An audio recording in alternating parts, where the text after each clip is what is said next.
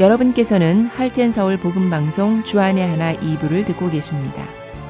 주안의 하나 2부에는 신약 서신서의 배경을 살펴보는 서신서 읽기와 자녀들을 생각하며 기도하는 시간인 자녀들을 위한 기도 그리고 은혜의 설교가 준비되어 있습니다. 먼저 서신서 읽기로 이어집니다.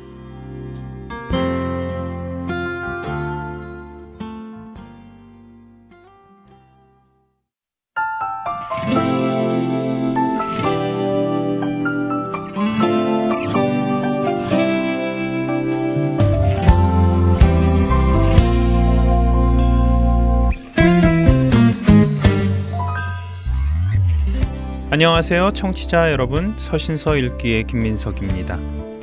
지난주까지 7주간 사도 바울이 로마 감옥에서 쓴 서신서들 에베소서, 골로새서, 빌레몬서 그리고 빌립보서에 대해 나누었습니다.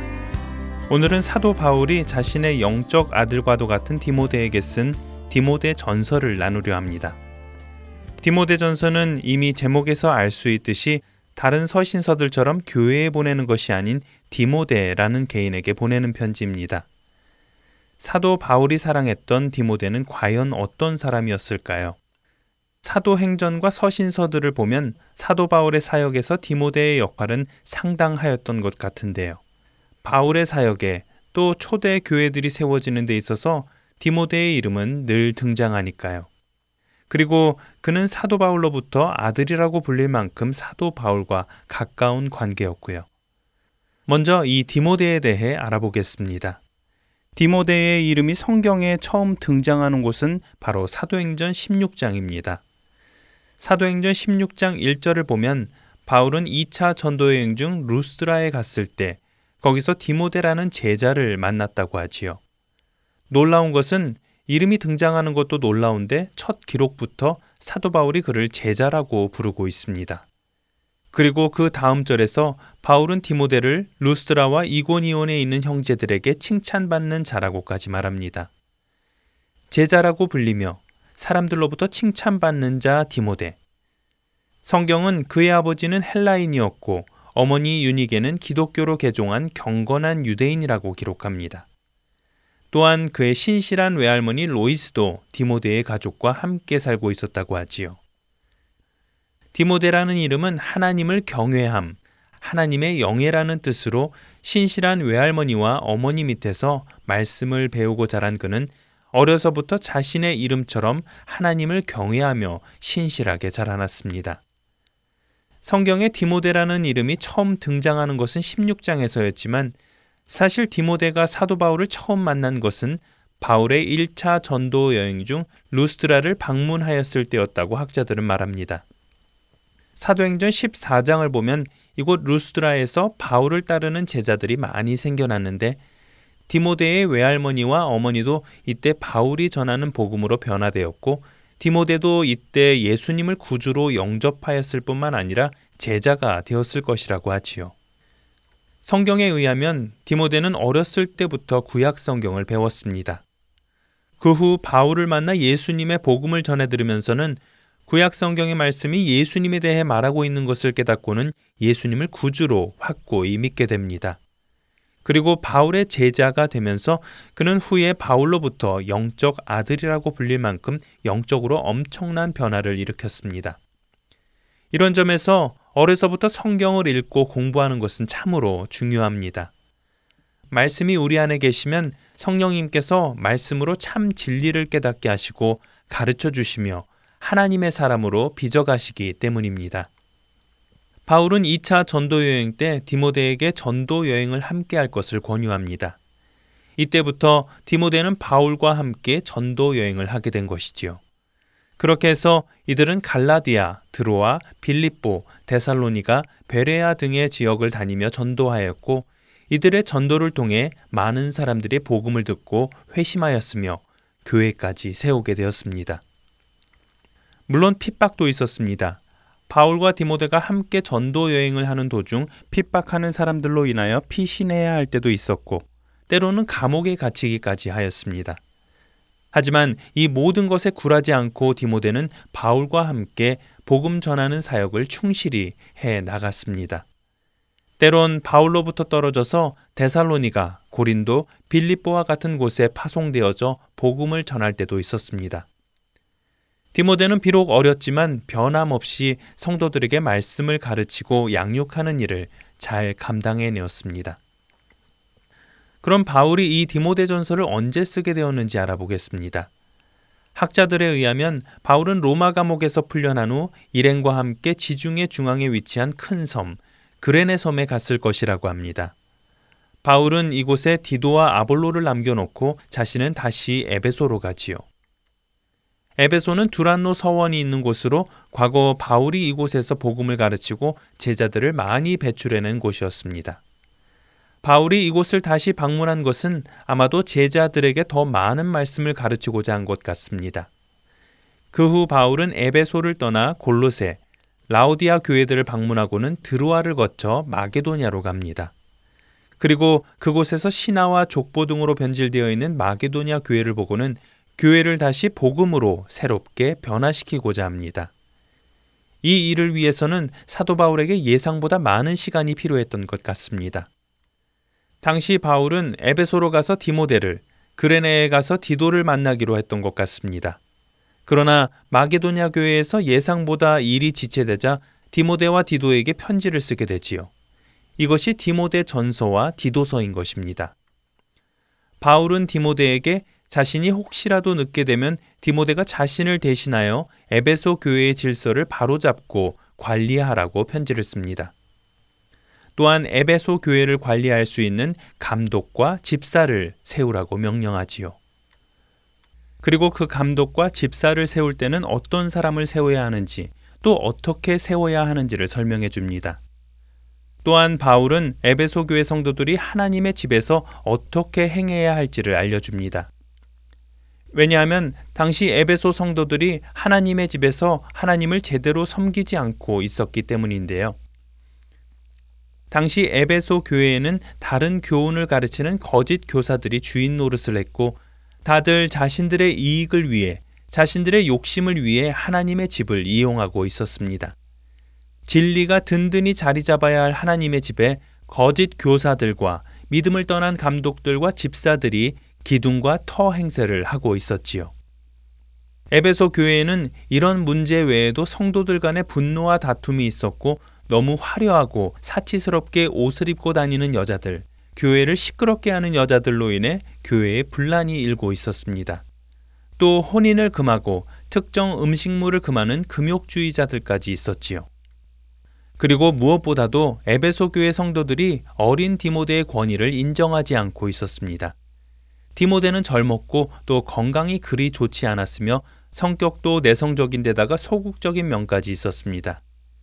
이 모든 것을 잘 알고 있는 사도 바울은 디모데에게 격려하며 또 사명을 잘 감당하라고 디모데 전설을 씁니다. 바울은 디모데가 에베소 교회를 치리하는 데에 지침이 될 내용들을 적습니다. 이미 디모데는 바울이 전하는 복음을 잘 알고 있기에 복음을 설명할 필요는 없었습니다. 그렇기에 디모데 전서에는 복음에 관한 이야기보다는 교회를 치리하는 데에 필요한 실질적인 조언들이 담겨 있습니다. 거짓 교리와 거짓 교사들에 대한 지침과 교회에 관한 지침들, 교회 안에서 기도의 중요성과 여성들의 역할, 장로와 집사의 자격과 역할, 그리고 리더들의 책임과 역할에 대해 자세히 설명하지요. 그렇기에 디모데전서는 우리 시대의 교회가 반드시 읽고 교회를 꾸려나가는 데에 지침으로 삼아야 하는 책이기도 합니다. 우리 시대의 교회가 직분자들을 세울 때 디모데전서 3장의 내용들을 기초로 세운다면 우리의 교회에는 많은 변화가 올 것입니다. 여러분들이 만일 직분자이시라면 디모데전서를 읽으시며 내가 사도 바울이 제시한 직분자의 조건에 합당한 사람인지 아닌지 먼저 점검해 보고 아니라면 그 조건에 맞는 사람이 되도록 여러분의 삶을 변화시켜 나가신다면 어떨까요? 성경적인 교회가 되는 첫걸음이 되지 않을까요? 새로운 마음으로 디모데 전설을 다시 한번 읽어보시기를 권해드립니다. 서신서 읽기 마치겠습니다.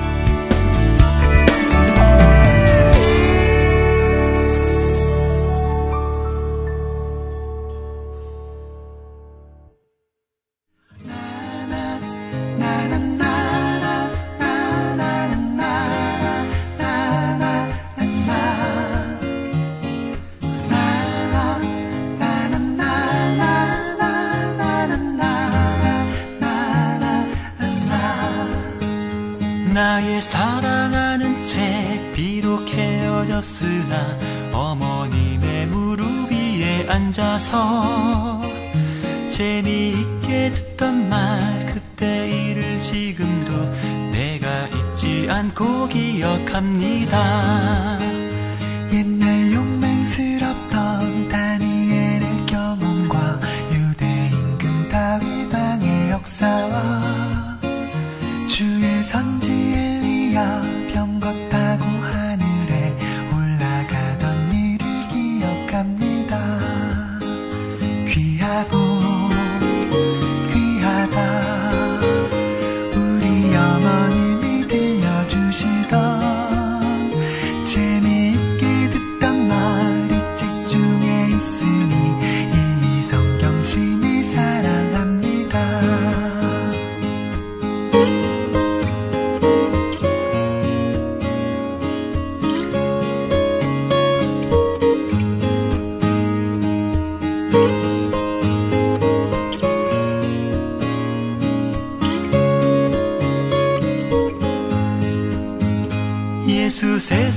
계실 때 많은 고생하시고 십자가에 달려 돌아가시니 어머님이 읽으며 눈물 많이 흘린 것 지금까지 내가 기억합니다.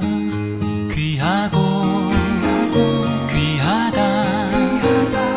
우리 어머님이 들려주시던 재미있게 듣던 말 성경 심히 사랑합니다. 그때 일은 지나고 나의 눈에 환하고 어머님의 말씀 기억하면서 나도 시시때때로 성경 말씀 읽으며 주의 뜻을 따라 살려 합니다. 나의 사랑하는 채 비록 헤어졌으나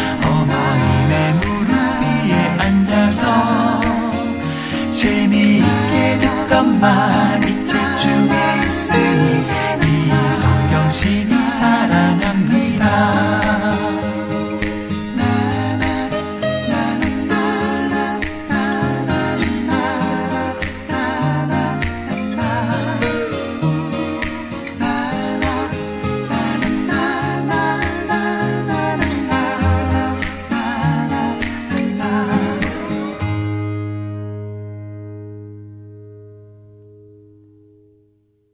계속해서 자녀들을 위한 기도 보내드립니다.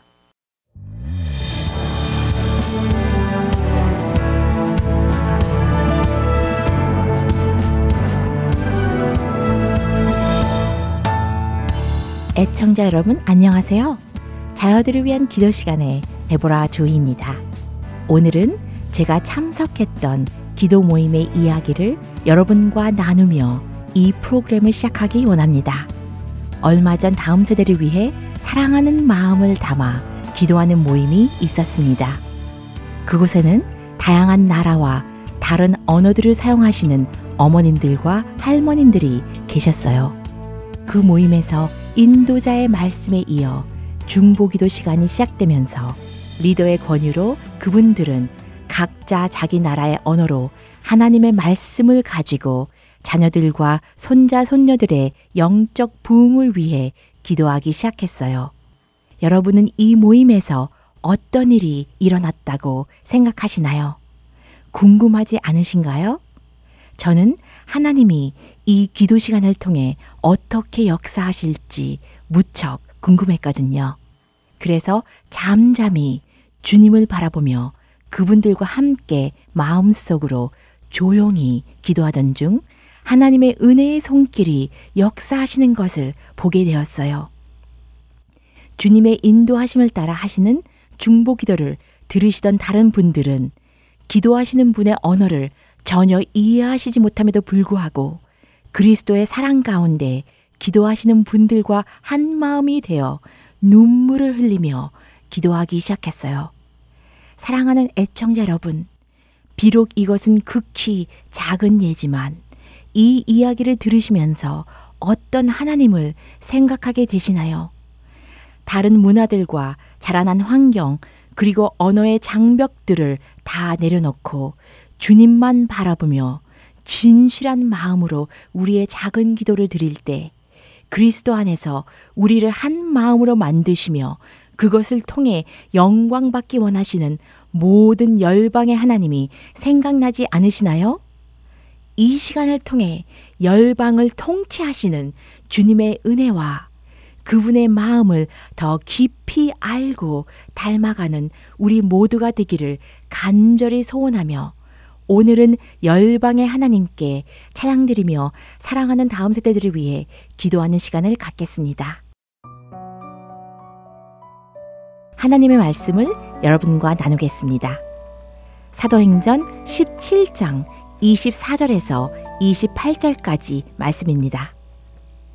우주와 그 가운데 있는 만물을 지으신 하나님께서는 천지의 주제시니 손으로 지은 전에 계시지 아니하시고 또 무엇이 부족한 것처럼 사람의 손으로 섬김을 받으시는 것이 아니니 이는 만민에게 생명과 호흡과 만물을 친히 주시는 이심이라 인류의 모든 족속을 한 혈통으로 만드사 온 땅에 살게 하시고 그들의 연대를 정하시며 거주의 경계를 한정하셨으니 이는 사람으로 혹 하나님을 더듬어 찾아 발견하게 하려 하심이로되 그는 우리 각 사람에게서 멀리 계시지 아니하도다.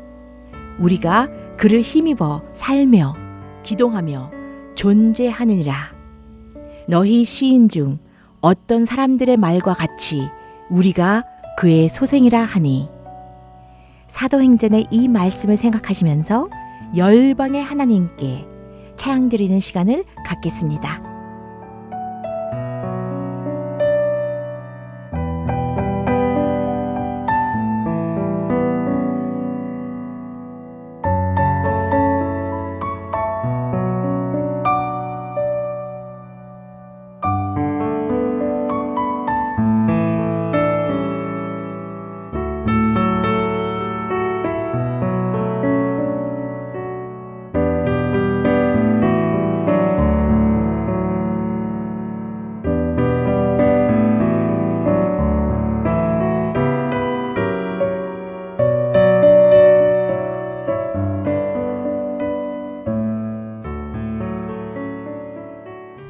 천지 만물을 창조하신 하나님, 하늘과 땅의 주인이시며 모든 사람에게 생명과 호흡과 만물을 주신 아버지를 찬양합니다. 열방의 하나님, 우리를 하나 되게 하시는 주를 기뻐하고 즐거워하며 지존하신 주의 이름을 찬송합니다. 여호와는 우리의 반석이시요 요새이시며 우리가 사랑하는 하나님이십니다. 기적의 여호와 하나님, 주님께서 행하신 거룩하고 놀라운 일들을 생각하며 모든 민족에게 큰 능력을 보이신 아버지를 찬양합니다. 우리가 이방 나라들 중에서 주께 감사하며 주의 이름을 높이 찬양합니다. 온 땅이 하나님을 기억하며 모든 나라의 족속이 주님을 경배합니다. 아멘. 이제 두 번째 단계로 고백의 시간을 갖겠습니다.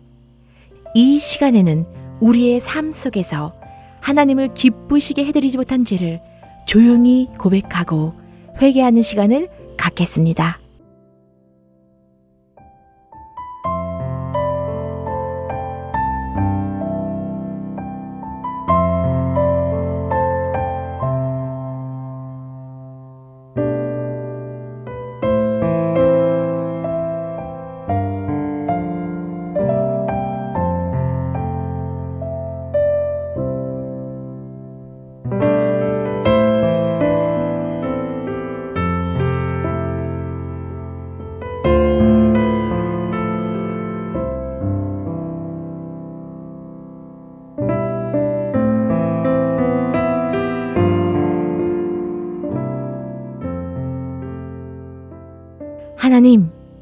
우리가 이 시간 마음의 모든 죄를 주님 앞에 가지고 나와 회개합니다. 우리의 모든 죄를 용서하여 주시고 주님의 보혈의 피로 우리를 정결케 하시며 영적으로 회복시켜 주옵소서. 우리의 심령 속에 지혜와 계시의 영을 주사 열방의 하나님을 알게 하시고 말씀에 순종하며 아버지를 닮아가는 주님의 참된 제자로 살 수 있도록 도와 주옵소서. 아버지, 우리의 심령 속에 예수님의 마음을 품을 수 있도록 은혜 베풀어 주옵소서. 우리가 성령으로 교제하고 주님의 사랑 안에서 서로 격려하며 한 마음 한 뜻으로 굳게 연합할 수 있도록 축복하여 주옵소서. 아멘. 세 번째로 감사 기도의 시간입니다. 우리가 범사에 감사하는 삶을 살 때 성령님은 우리의 심령 속에 평강과 사랑과 기쁨으로 채워 주십니다. 지금 이 시간에는 하나님께서 우리의 삶 속에 행하신 일들을 생각하시면서 아버지께 감사 기도하는 시간을 갖겠습니다.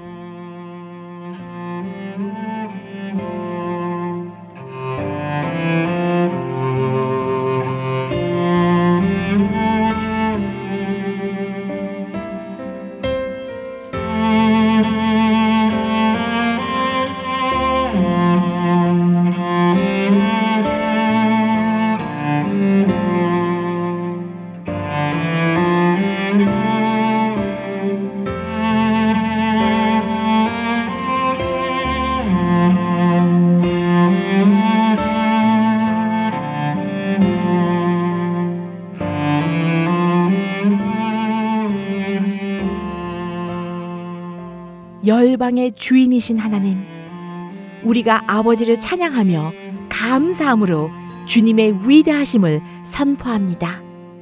선하신 여호와 하나님, 우리가 이 시간 주님만 바라보며 마음을 합하여 아버지의 영원하신 사랑에 감사드립니다. 우리가 모든 일에 항상 풍족하여 선한 일을 많이 할 수 있도록 우리에게 모든 은혜를 넘치게 주시는 주님께 감사드립니다. 아멘. 이제 중보기도의 시간입니다. 하나님의 말씀을 나누겠습니다. 시편 2편 8절 말씀입니다. 내게 구하라. 내가 이방 나라를 내 유업으로 주리니 내 소유가 땅 끝까지 이르려다. 이 시간에는 다음 세대를 위해 기도하는 시간을 갖겠습니다.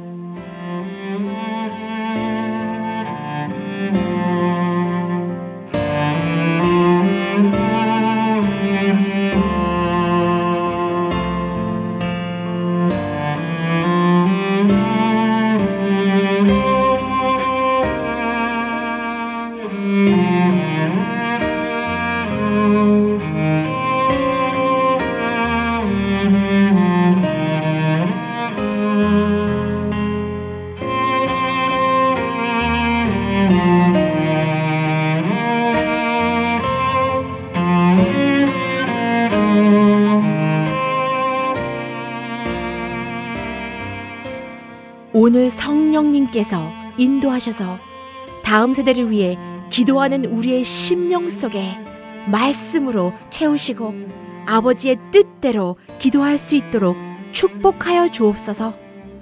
또한 우리의 삶이 하나님이 기뻐 받으시는 기도가 되어 사랑하는 자녀들과 많은 이에게 아버지의 거룩하신 이름을 나타내는 세상의 빛이 되도록 은혜 베풀어 주옵소서.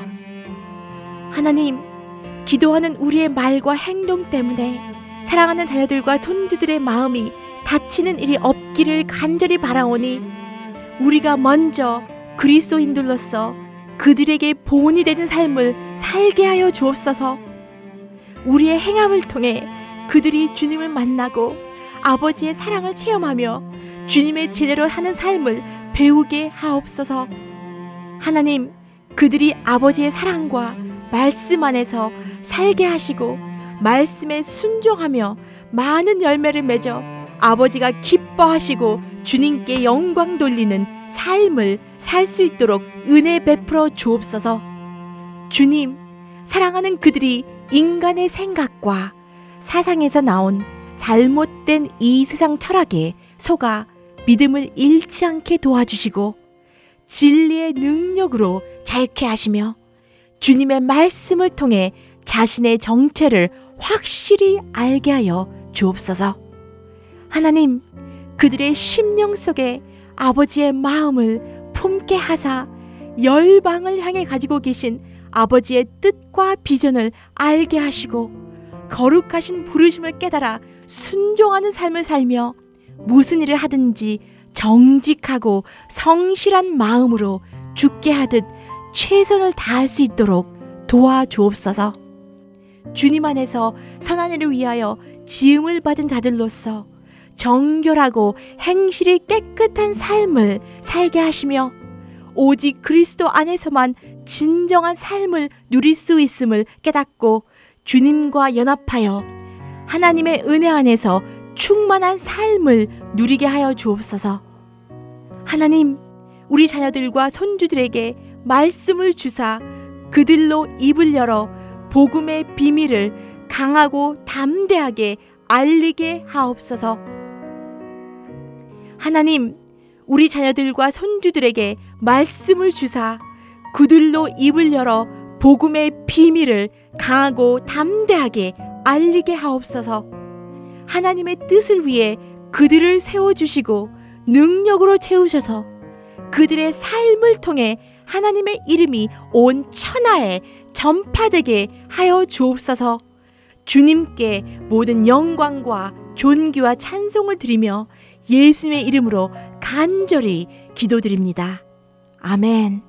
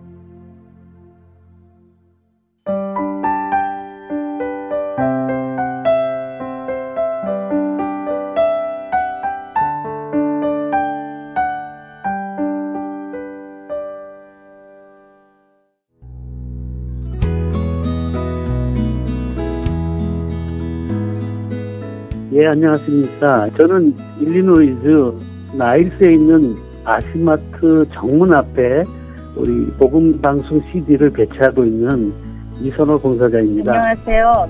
멤피스 테네시 파겐샵 오리엔탈 마켓을 하는 김종순입니다. 예, 저는 버지니아 세나빌 지역의 김영배입니다. 안녕하세요. 뉴저지 포트리에서 최준석 자원봉사자입니다. 예수 그리스도의 구원의 복음은 복음을 전달받은 사람들을 통해 끊임없이 전해져 갑니다. 여러분도 복음의 전달자가 되실 수 있습니다. 복음 전파 사역에 동참하실 분들은 전화번호 602-866-8999로 연락 주시기 바랍니다.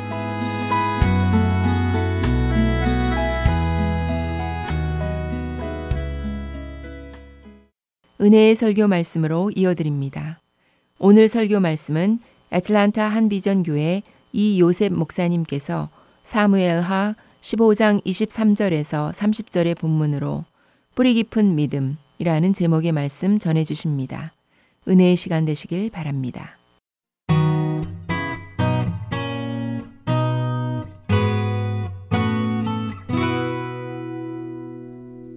성경을 열면 하나님을 만난 사람들이 나옵니다.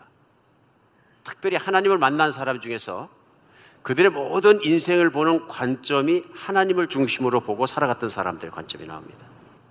성경은 아주 독특한 것이 왜 독특하냐면요.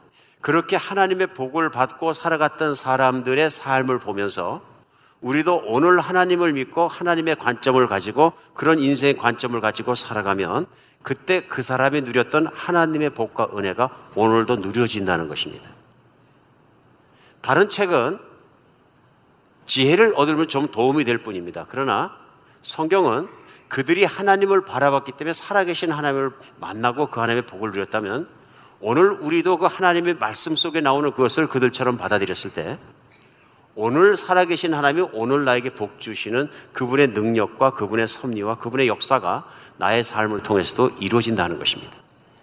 오늘 여러분과 제가 사무엘하 15장을 열고 본문 23절에서 30절까지를 같이 말씀을 나눌 때 물론 오늘 이 말씀은 한 사람 다윗이라는 사람의 인생에 일어난 일입니다. 그리고 한 나라 과거의 이스라엘이라는 나라 속에 실제로 일어났던 일입니다. 그런데 이 내용을 보면서 이 내용 안에 있는 우리가 내용 속에서 깨달아지는 것들을 우리가 받아들였을 때 그 깨달은 것들은 하나님을 향하는 것이고 성경을 하나님을 향해서 우리의 깨달음대로 인생을 살아갈 때 하나님 오늘도 말씀을 통해서 오늘 우리 인생을 통해서 복을 주실 줄 믿습니다. 다윗은 하나님을 예배하는 사람으로 살아간 사람입니다. 다윗은 하나님을 예배하는 것을 인생의 중심으로 삼았다. 그래서 그가 왕이 되자 가장 정말 중요하게 생각했던 건 뭐냐면 하나님의 법궤를 모셔와야 되겠다. 예배하는 곳이 있어야 되겠다. 그래 궁은 왕이 백성을 다스리는 곳인데 이 백성을 다스리는 것은 내가 아니라 하나님의 백성들이므로 하나님께서 다스려야 된다. 그러므로 온 백성이 하나님 앞에서 예배할 처소가 있어야 된다. 자신뿐만 아니고요. 그걸 믿고 그가 한 일이 뭐냐면 정성을 다해서 하나님의 법궤를 자기의 왕궁에 있는 곳으로 모셔오고 거기에 휘장을 치고 거기에 모신 것입니다. 뿐만 아니라 24시간 거기에서 찬양하는 사람들이 있고 예배하는 사람들이 예배하게 하고 온 백성의 관심과 초점이 하나님께 향하게 한 것입니다. 놀라운 일이죠. 그 전에 사울 왕 때, 일대 왕 때는 하나님은 사실 뒷전이었습니다. 자기들의 삶과 자기들이 잘 사는 것과 자기들이 일어날 것과 초점이 어디였냐면 사람들이거든요. 사람들이 잘 사는 것. 그런데 다윗은 초점이 완전히 다릅니다. 하나님을 쳐다보고 백성이 하나님을 바라보는 것이 우리나라가 복받는 것이다. 하는 것 분명한 것을 가지고 예배를 세웠던 사람입니다. 관점이 다르죠? 전혀 다릅니다. 인생을 보는 관점, 또 정치를 하면서 자기 나라를 보는 관점, 이런 것들이 다른 것을 볼 수가 있습니다. 다윗이 하나님께서 나라를 평안하고 통일 국가를 주시고 이스라엘이 존재한 일을 가장 큰 땅을 차지하는 나라가 되었을 때 그가 생각한 것이 뭐냐면 하나님의 법궤를 모셔온 뿐 아니라 내 집은 백향목 궁으로 멋지게 진 궁인데 하나님은 텐트 가운데 계시다. 이게 마음에 걸렸던 겁니다. 그래서 하나님 저로 성전을 지게 해 주시옵소서 하는 소원이 생겼습니다. 이건 인생의 비전인 거죠. 그래 그의 비전은 뭐냐면 온 백성이 하나님의 성전을 멋있게 짓고 하나님을 모시고 하나님을 섬기는 그런 나라로다가 변해가는 것이었습니다.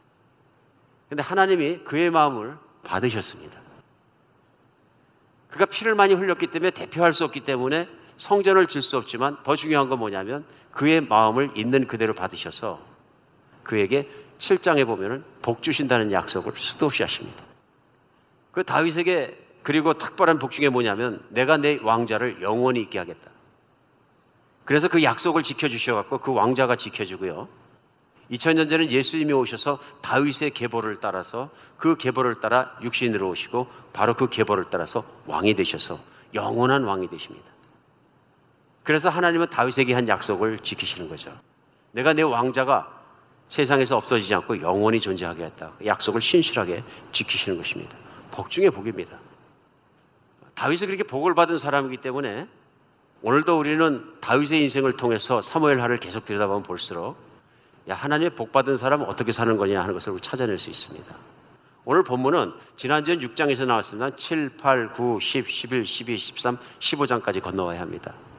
얼마나 많은 일이 있었을까요? 진짜 많은 일들이 있습니다. 그러니까 6장에서 15장까지 훌떡 건너뛰어서 죄송합니다.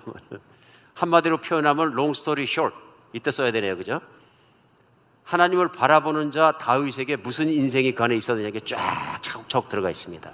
그래서 오늘은 대표적으로 두 사건, 법계를 모셔오는 사건과 법계를 떠나는 사건 앞에서 한번 생각해 보기를 원합니다.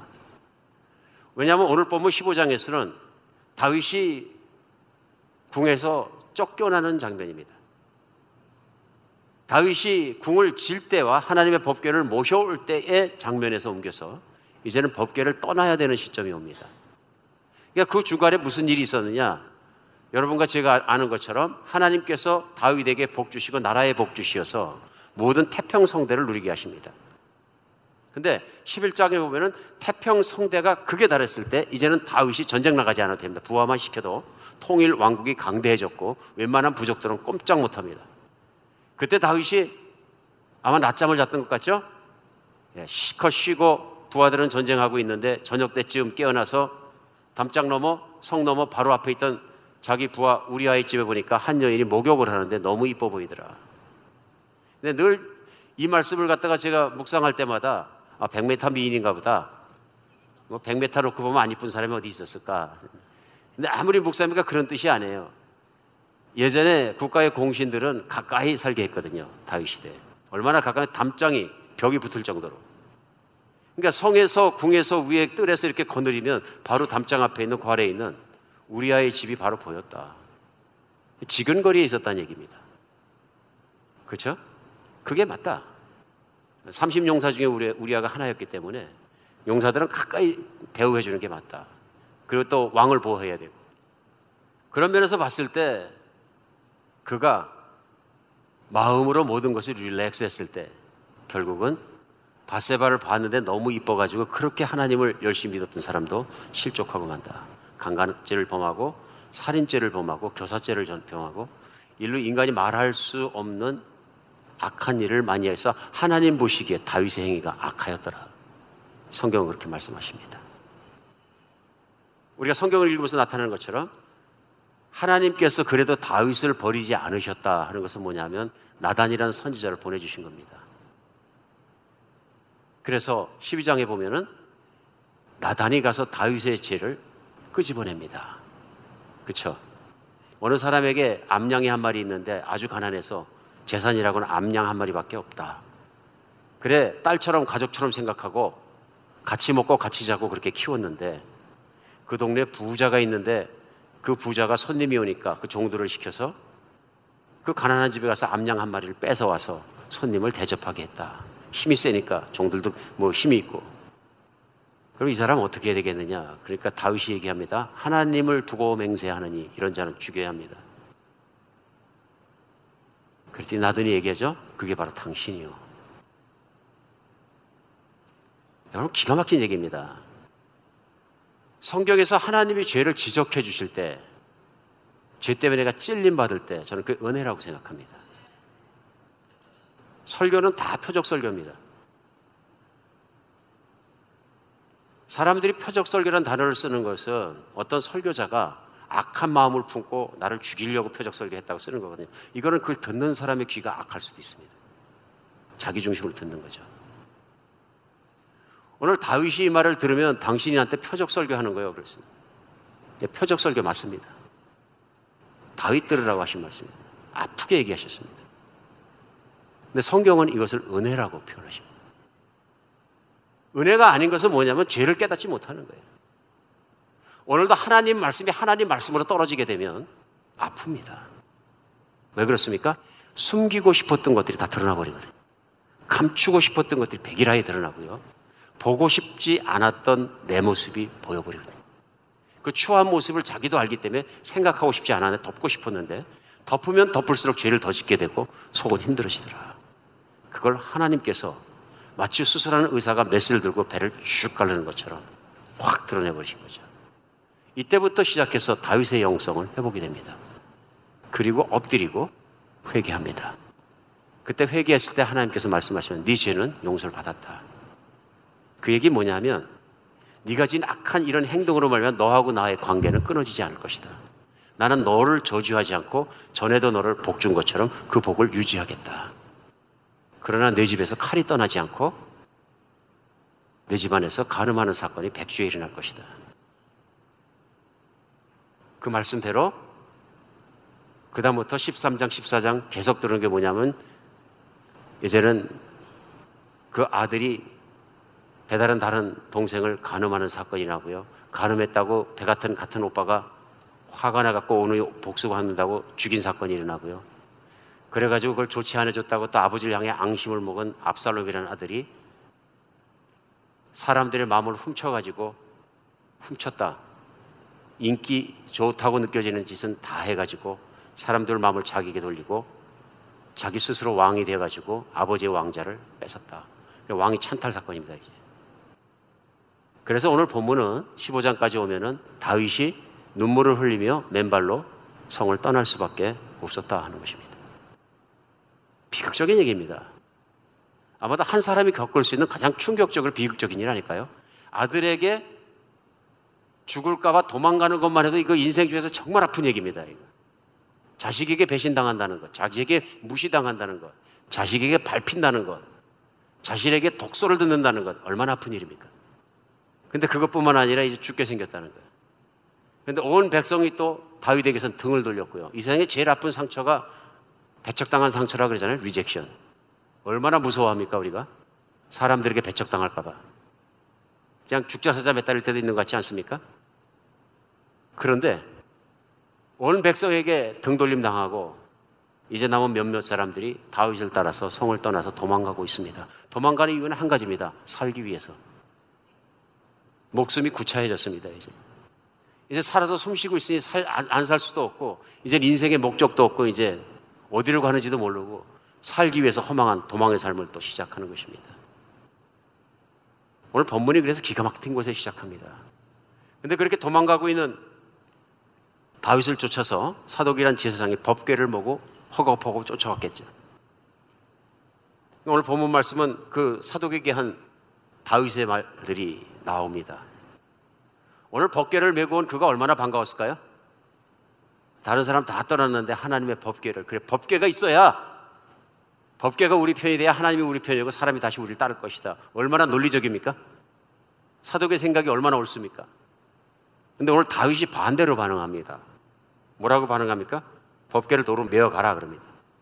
오늘 보면 25절에 보면 왕이 사독에게 이르기를 보라 하나님의 궤를 성읍으로 도로 메어 가라. 만일 내가 여호와 앞에 은혜를 입으면 도로 나를 인도하여 내게 그 궤가 그 계신 데를 보이시리라. 전혀 다른 얘기를 합니다. 법궤를 가지고 예루살렘에 돌아가라 그러는 겁니다. 성 안으로. 그러니까 사독도 얼마나 놀랐겠습니까? 우리가 상식적으로 생각해도 법궤가 있어야 이기는 거 아니겠습니까? 또 회복될 가능성도 있고. 또 다윗은 법궤를 너무 중요시했지 않습니까? 법궤 앞에서 법궤를 모셔올 때 찬양하고 춤을 춰서 바지가 내려가는지도 모르고 기뻐했던 사람인데요. 나는 하나님의 임재를 얼마나 그렸는지 시편에도 보면은 나는 하나님의 성전을 그렇게 사모한다고 그랬던 사람이고 임재와 예배의 자리를 그렇게 사모하는 사람이었거든요. 반도 그 예배의 자리가 지금 없어지는 거예요. 자기에게 기회가 왔습니다. 법궤를 모시고 가도 됩니다. 그때 다윗의 판단은 무엇이냐면 법궤를 모시고 돌아가라 하는 것입니다. 그럼 그 이유가 뭐냐면 하나님께서 기뻐하시면 나를 다시 예루살렘으로 부르실 것이다.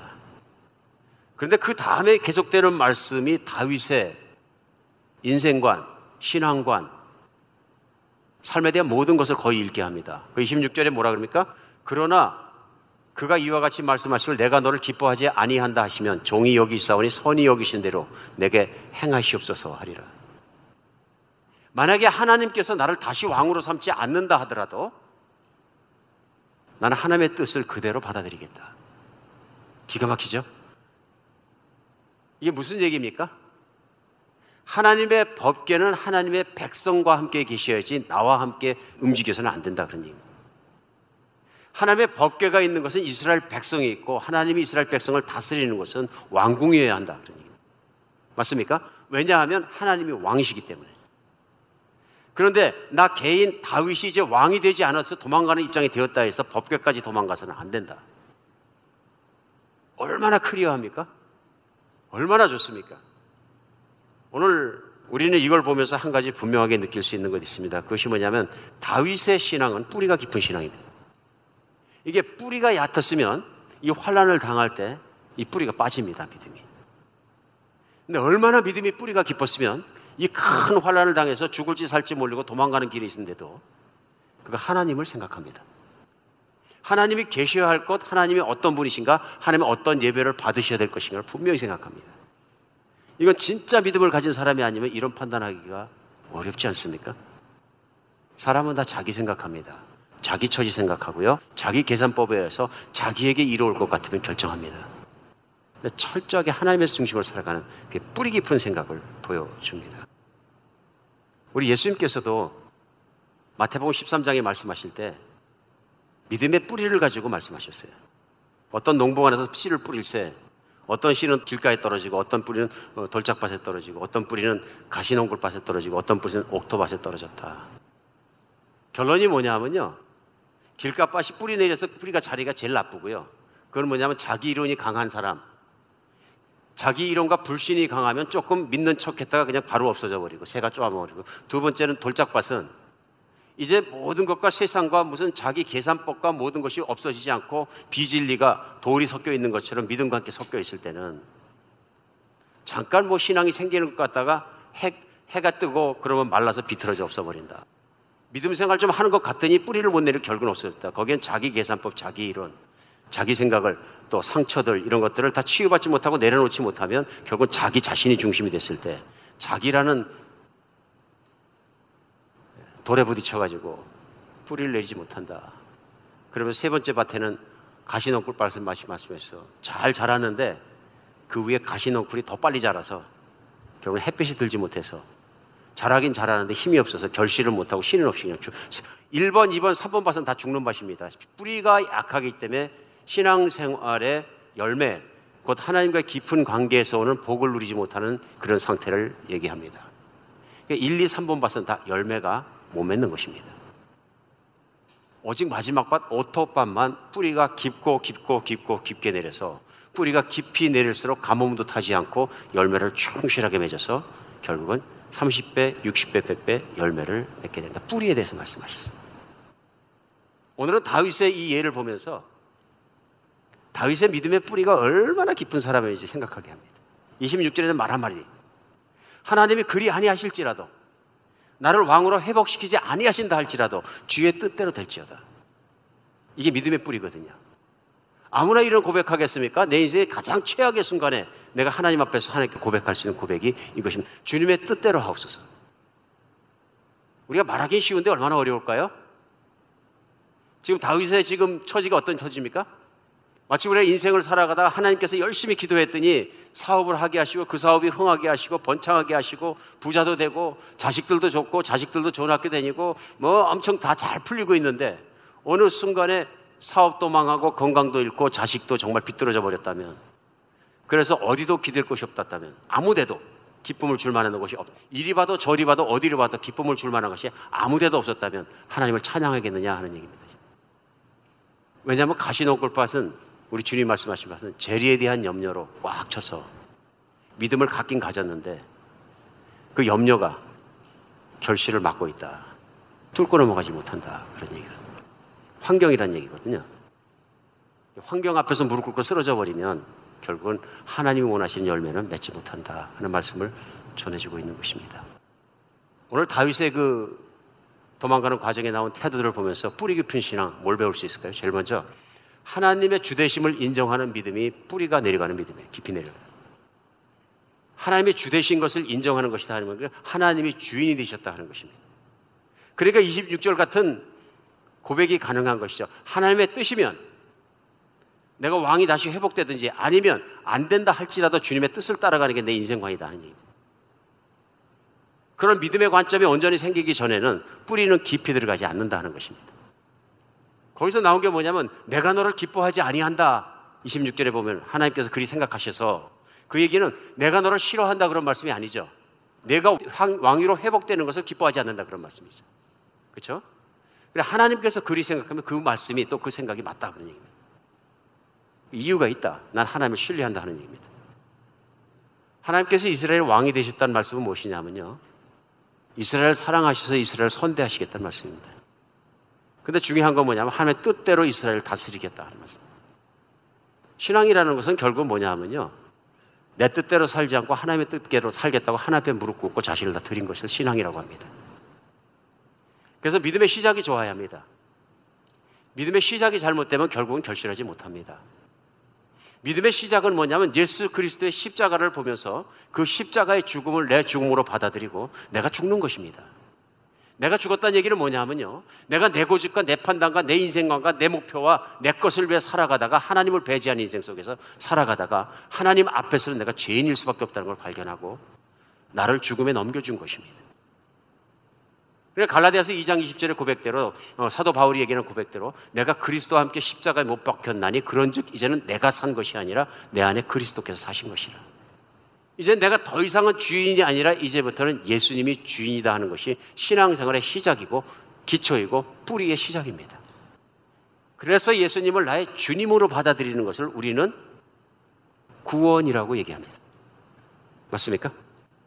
내가 주인인 상태로 살아가는 것을 뭐냐면 내가 하나님의 저주 아래에 있다. 이렇게 얘기하는 것이죠. 내가 저주 아래에 있던 사람이 구원으로 바뀌는 순간은 언제냐면 내가 바로 예수 그리스도의 십자가의 죽음을 내 중으로 받아들이고 내가 하나님께 내 자신을 다 내어드렸을 때입니다. 주인이 바뀌었다는 얘기입니다. 여기가 바른 신앙의 시작점입니다. 그러므로 사도 바울이 갈라디아서 2장 20절에 고백하는 것처럼 이제 내가 산 것이 아니요 그리스도께서 내 안에 사신 것이라. 그 말씀은 내가 이제부터 한 하루 하루 하루 카운트하면서 살아가는 것은 주님을 위해 살고 주님과 함께 살고 주님 안에서 사는 것이다 그런 얘기예요. 그래서 로마서 14장 8절에는 한 줄로 딱 줄여가지고 이런 삶의 모습을 사도 바울이 이렇게 정리합니다. 우리가 살아도 주를 위해 살고 죽어도 주를 위해 죽나니 그러므로 사나 죽으나 우리가 주의 것이로다. 기가 막힙니다.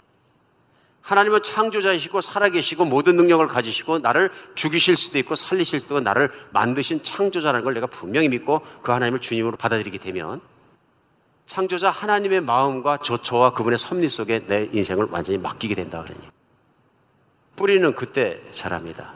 뿌리가 어느 토양에 어디에다가 끝을 대고 있느냐에 따라서 뿌리는 자라고 혹은 자라지 않습니다. 우리 신앙이 자라지 않는 가장 큰 이유는 뭐냐면요. 우리 주 예수 그리스도 우리 주님의 복음에 뿌리를 대지 않고 있기 때문에.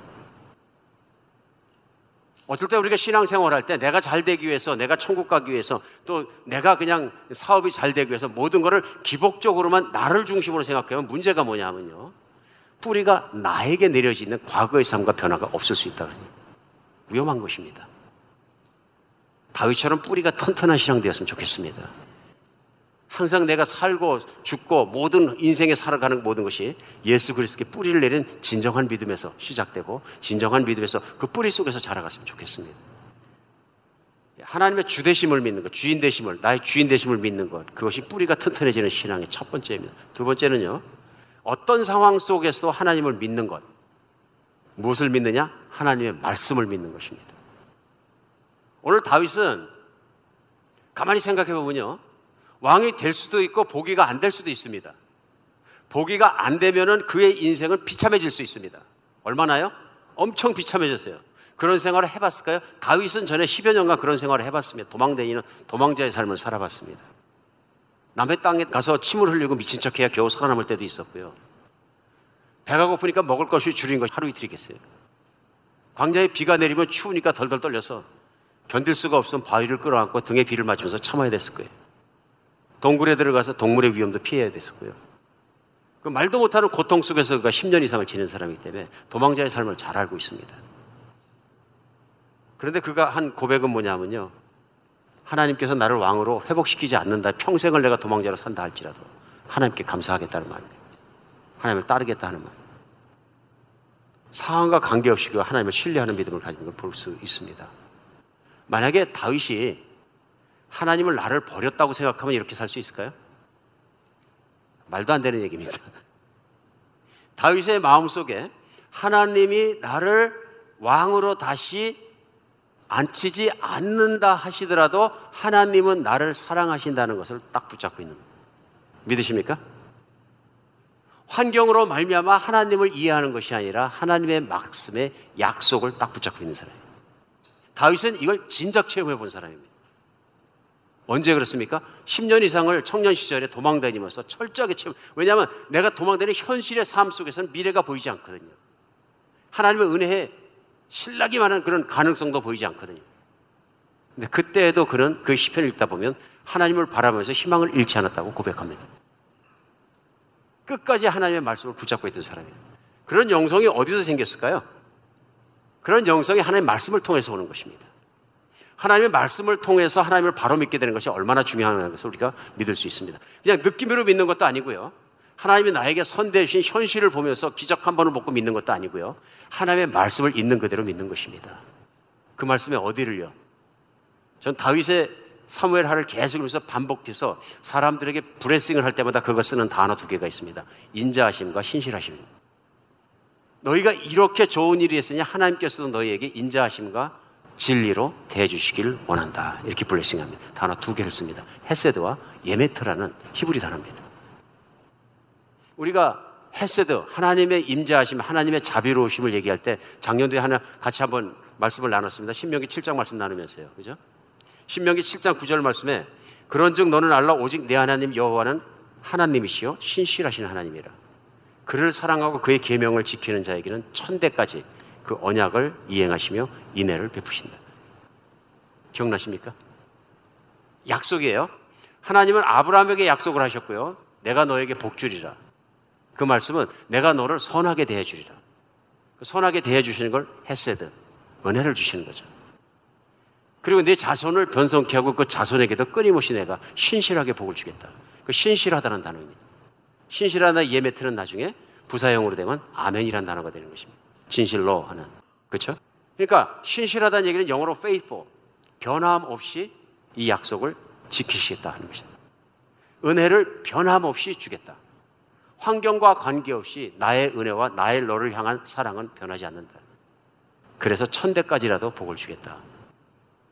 이것이 다윗의 조상들에게 약속하신 말씀이고요. 그 말씀이 대를 이어서 넘어와서 다윗의 마음속에 있는 믿음이 된 거죠. 하나님은 하나님을 사랑하고 바라보고 그 말씀을 따라가는 사람에게 반드시 변함없는 선대하심과 그분의 신실하심이 복이 있는 것이다 하는 믿음입니다. 다윗 안에서 이 믿음이 흔들리지 않았기 때문에 환경이 나쁘더라도 하나님께서 나를 복 주신다는 데에 대해서는 의심이 없는 것입니다. 물론 자기가 잘못한 죄의 결과로 말미암아 하나님과 관계는 끊어지지 않고 하나님의 약속도 계속 있는 것은 자기가 회개했기 때문에 약속은 계속 유효하지만 잘못한 것 때문에 내가 겪어야 되는 결과는 내가 받겠다. 하나님을 향해 너무 죄송하기 때문에 머리를 가리고 하늘을 쳐다볼 수 없어 맨발을 벗고 회개하는 심정으로 울면서 감람산에 올라가는 것을 오늘 본문 가운데 마지막 절입니다. 여러분 우리 인생을 살아가다 어려운 일 당하게 되면 첫 번째 나오는 퀘션이 이겁니다. 혹시 내가 버림받았나? 나 여, 예수님 진짜 열심히 믿으려고 그랬는데. 그냥 목회를 하면서 제가 제일 답변하기 힘들 때가 그럴 때예요. 교회에 열심히 있고 정말 잘 섬기는 분이신데 현실 속에서도 반드시 복을 받는데 뭐가 복을 받는 것처럼 비즈니스도 잘 되고 그러다가 비즈니스가 망한다든지 무슨 건강을 잃어버린다든지 그럼 첫 번째 question mark가 뭐냐면 어 하나님이 버리셨나 이거거든요. 근데 가끔 보면 그걸 버리셨다고 표현하는 분들이 가끔 있습니다. 문제가 심각한 거죠. 어느 교회에서 작은 구역 모임이 있었는데 그 구역 모임에서 한 여자 집사님이 자기가 겪는 어려움을 기도 제목으로 얘기하면서 내가 부인과 질환 때문에 세 번을 수술을 받았는데 계속 재발이 돼서 지금 또 수술을 받게 생겼다. 그럼 나는 왜 이렇게 건강의 복을 못 받았는지 모르겠다 하고 얘기하니까 그 옆에 계셨던 권사님이 넌 죄가 많아서 그래. 뭔가 잘못을 저지르니까 하나님이 널 치시는 거야. 한 번만 그랬으면 덜 그럴 건데 자꾸 만날 때마다 그렇게 말씀하니까 이 집사님이 화가 난 거예요. 좌절감이 들고 정죄감이 들고 하나님 나를 버리셨나 별 생각이 다 들고 나중에 화가 나니까 다음 모임에 참여했는데 그 권사님 또 그러니까 권사님 앞에 그런 거예요. 권사님 그럼 무슨 죄가 많아가지고 자식 복 하나도 안 주고 자식 하나 못 낳았고 양자 들여가지고 양자 속색이 가지고 저러고 사십니까 나이 먹어서 악담 싸움이 된 거죠. 하나님을 잘못 이해하고 말씀을 잘못 이해하면 이렇게 됩니다. 하나님은 신실하십니다. 내가 나를 사랑하고 나를 따르고 내 말을 지키는 자에게는 천대까지 복을 베껴 나의 인내함을 주되 평생 영원히 신실하게 하겠다. 이건 하나님의 약속이거든요. 환경이 나빠졌다고 하나님의 약속이 없어진 건 아니다 그런 얘기입니다. 그러니까 때로는 환경이 나빠서 그 안에서 하나님이 이루고 싶은 일이 있는데 그것이 뭐냐면 하나님만 바라보는 훈련을 시킬 수도 있다. 다윗의 영성이 가장 뜨겁고 하나님을 가장 깊이 어, 바랬던 데가 언제겠습니까? 왕되기 전에 광야를 뛰어다니는 10여 년 아니겠습니까? 하나님께서 모든 것을 합력해서 선을 이루시면서 다윗이 잘못한 죄의 결과로 집안이 어려워지고 그렇게 됐다 할지라도 다윗은 나만 바라보면은 복을 주겠다, 뒤집겠다 하는 얘기입니다. 다윗은 잘 나가던 시절에 바세바를 가늠하는 믿음이 뿌리가 얕아지는 죄를 범했지만 오늘 광야를 다시 도망다니는 처지에서 믿음이 다시 깊어지는 기회가 되었다. 믿으십니까? 이런 아픔과 이런 사건과 이런 것이 없었다면 다윗의 영성이 점점 나빠질 수도 있었겠죠. 뿌리가 하나님께 둔 것이 아니라 뿌리가 자기 욕망에 둘 수도 있는 거죠. 그런데 하나님께서 사랑하시니까 그 판을 바꾸셨다는 얘기입니다. 기가 막히지 않습니까? 우리 인생에도 그런 것 같습니다. 예를 들어서 어떤 교회에서 계속 하나님 믿으면 부자가 된다. 하나님 믿으면 좋은 대학교 들어간다. 새벽 기도 몽땅 나서 좋은 대학 들어가는 것만 기도하고 뭐 나쁠 것 없습니다. 자식 잘 되는데 뭐가 나쁘겠습니까? 그것이 잘 된다고 생각한 것이. 근데 신앙심이 좋은 자녀가 돼야지 무조건 좋은 대학만 가는 자녀가 돼서는 안 된다 그런 얘기. 엄마는 새벽마다 기도하는데 좋은 대학교 가는데 애는 하나님께 관심이 없고 뭐 하나님께 관심이 없더라도 좋은 대학교만 들어가면 된다. 너는 주일날 교회 안 나와도 된다. 이래갖고 한국 교회가 지금 청년부가 망하고 있다는데 맞습니까? 청소년부. 이게 기복신앙 아닙니까? 세상에서 잘 되고 복 받고 뭐 하는 거 거기다 초점을 그러면 설명할 길이 없어집니다. 하나님을 열심히 섬기는데도 세상에서 사업이 망하고 자식이 잘 안 되는 사람 어떻게 설명할 겁니까? 하나님이 다 버리신 겁니까? 아닙니다. 사도 바울이 얘기하지 않습니까? 만약 내가 원하는 것이 이 세상, 우리가 원하는 것이 이 세상에 있는 일 뿐이라면 내가 제일 비참한 사람이다. 저주받은 사람이다. 내가 제일 비참한 사람이다. 그렇지 않다는 거죠. 오늘 중요한 건 뭐냐면요. 우리는 내가 겪는 상황을 보면서 하나님이 이런 분이시야 판단할 것이 아니라 하나님 말씀에 하나님이 끌어보시면 그 상황에도 불구하고 우리는 그 하나님 붙잡아야 합니다. 그것이 상황을 이기고 모든 걸 이기고 매일매일 하루하루가 하나님 앞에 승리의 삶을 살게 하는 것입니다. 저는 엘리너 루즈벨트 어, 영부인이 물론 성공의 신자였던 건 제가 압니다. 성경에도 계신 영국에서 시작한 개신교인데요. 신앙의 마음에서 고난을 겪으면서 그걸 긍정적으로 보는 초긍정의 시각이 생겼는지 저는 모릅니다. 그러나 사람이 긍정적인 시각을 갖는 것만으로도 인생은 훨씬 도움이 됩니다. 그런데도 불구하고 전능하신 하나님의 약속을 내가 부여잡고 험난한 길을 들어간다 그러면 하루하루 승리해서 살다 보면 기가 막힌 또 축복의 날을 또 줄 줄 믿습니다. 이걸 끊임없이 번복 속에서도 우리 경험하면서도 두려워하지 않는 게 진짜 신앙이 뿌리 깊은 신앙 아니겠습니까? 다윗은 하루아침에 믿음이 생긴 것이 아니라 자기가 어릴 때 하나님을 찬양하고 때 찬양하다 보니까 사자가 나타나고 곰이 나타나고 정말 양을 물어갈 때라도 자기 힘으로는 안 되는데 그걸 쳐 죽였다 그러니 그 믿음 가지고 골리앗을 쳐 죽였더니 사람들이 막 다윗을 막 떠올려 줬는데 그때 기분 좋았겠죠. 근데 그 다음에 일어난 건 뭐냐면 또 올라 갔던 것처럼 또 바닥으로 내려가는데 매국노가 되고 반역자가 돼서 광야를 다른 나라를 도망다닐 수밖에 없었다. 그러나 그의 마음이 변하지 않았다는 것입니다. 그는 그가 그런 모든 환경 속에서 체험한 하나님을 다 뭉뚱거려서 우리가 많이 알고 있는 시편 23편을 노래하는 것입니다. 고백입니다. 신앙 고백. 그 마지막 5절로 6절에 이렇게 고백하지 않습니까? 주께서 내 원수의 목전에서 내게 상을 차려 주시고 기름을 내 머리에 부으셨으니 내 잔이 넘치나이다. 내 평생의 선하심과 인자하심이 반드시 나를 따르니 내가 여호와의 집에 영원히 살리로다. 법계가 중요한 것이 아니라 법계는 있어야 될 곳에 있어야 되지만 하나님이 나를 향한 사랑이 변하지 않았다는 믿음이 중요합니다. 믿으십니까? 법계 신앙이 아니고요. 하나님과 나의 관계 속에 초점을 맞추고 하나님을 따라간 사람의 승리가 다윗의 인생 스토리인 것입니다. 예배는 중요한 것이면 예배 겉모습이 아니라 예배 컨텐츠 그 내용인 하나님과 나의 관계에 집중해서 따라갔던 다윗의 삶을 보여주고 있는 것입니다. 내가 하나님을 사랑하고 하나님을 따라가기만 하면 어떤 환경 속에서도 원수의 목전에서도 내게 기름 부어주신 하나님, 밥상을 차려주신 하나님, 언젠가 때가 되면 또 나를 진실로 높여주실 하나님, 그 하나님을 바라보고 살아가는 것이 다윗의 태도입니다. 내 평생에 햇셋, 선하심과 인자하심이 반드시 나를 따르니 이게 믿음입니다.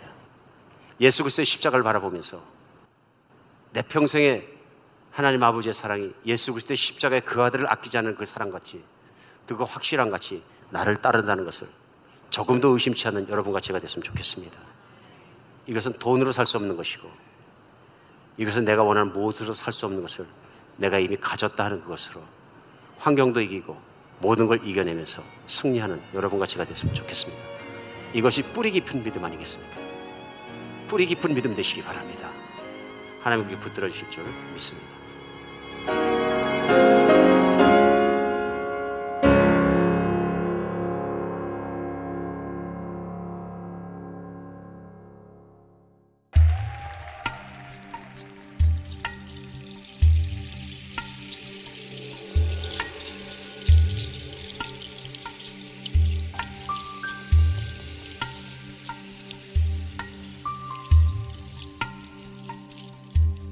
많은 이들 말하고 많은 이들 노래는 하지만 정작 가진 않는 길 두려운 생각보다 많이 힘들고 험한 길보단 그저 말로만 가려기에 점점 멀어져 만 가네. 내게 생명 주었던 그길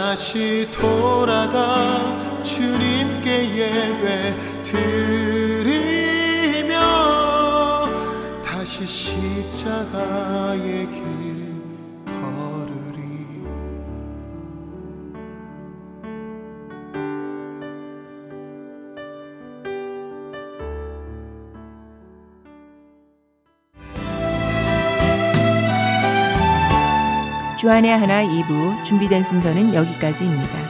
함께 해주신 여러분께 감사드립니다. 다음 시간에 뵙겠습니다. 안녕히 계세요.